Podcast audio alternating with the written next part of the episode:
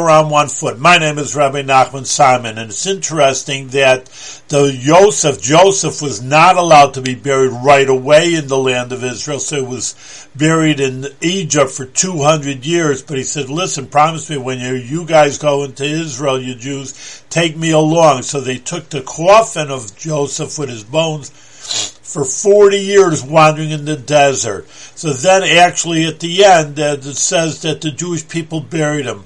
So because Moshe Rabbeinu, Moses wasn't allowed to go into the land of Israel, so his tribe eventually went to Shechem until today. He's right there too, also his tomb. And they brought him and they actually buried him. And Moses only carried him all the way to the Jordan River where he died at the end of Devarim. So why did they say that the Jewish people buried him? It was really Moses took care of him for 40 years. They only took care of him for a law, the last time. So the Gemara concludes is just that when you finish the job, it's that's the one who's called on you. You're the one who finished it, you get the credit for it. So to us, that we have the credit of bringing the Mashiach, it's going to be called on our name, even though obviously it was the effort of thousands of years of Jewish people.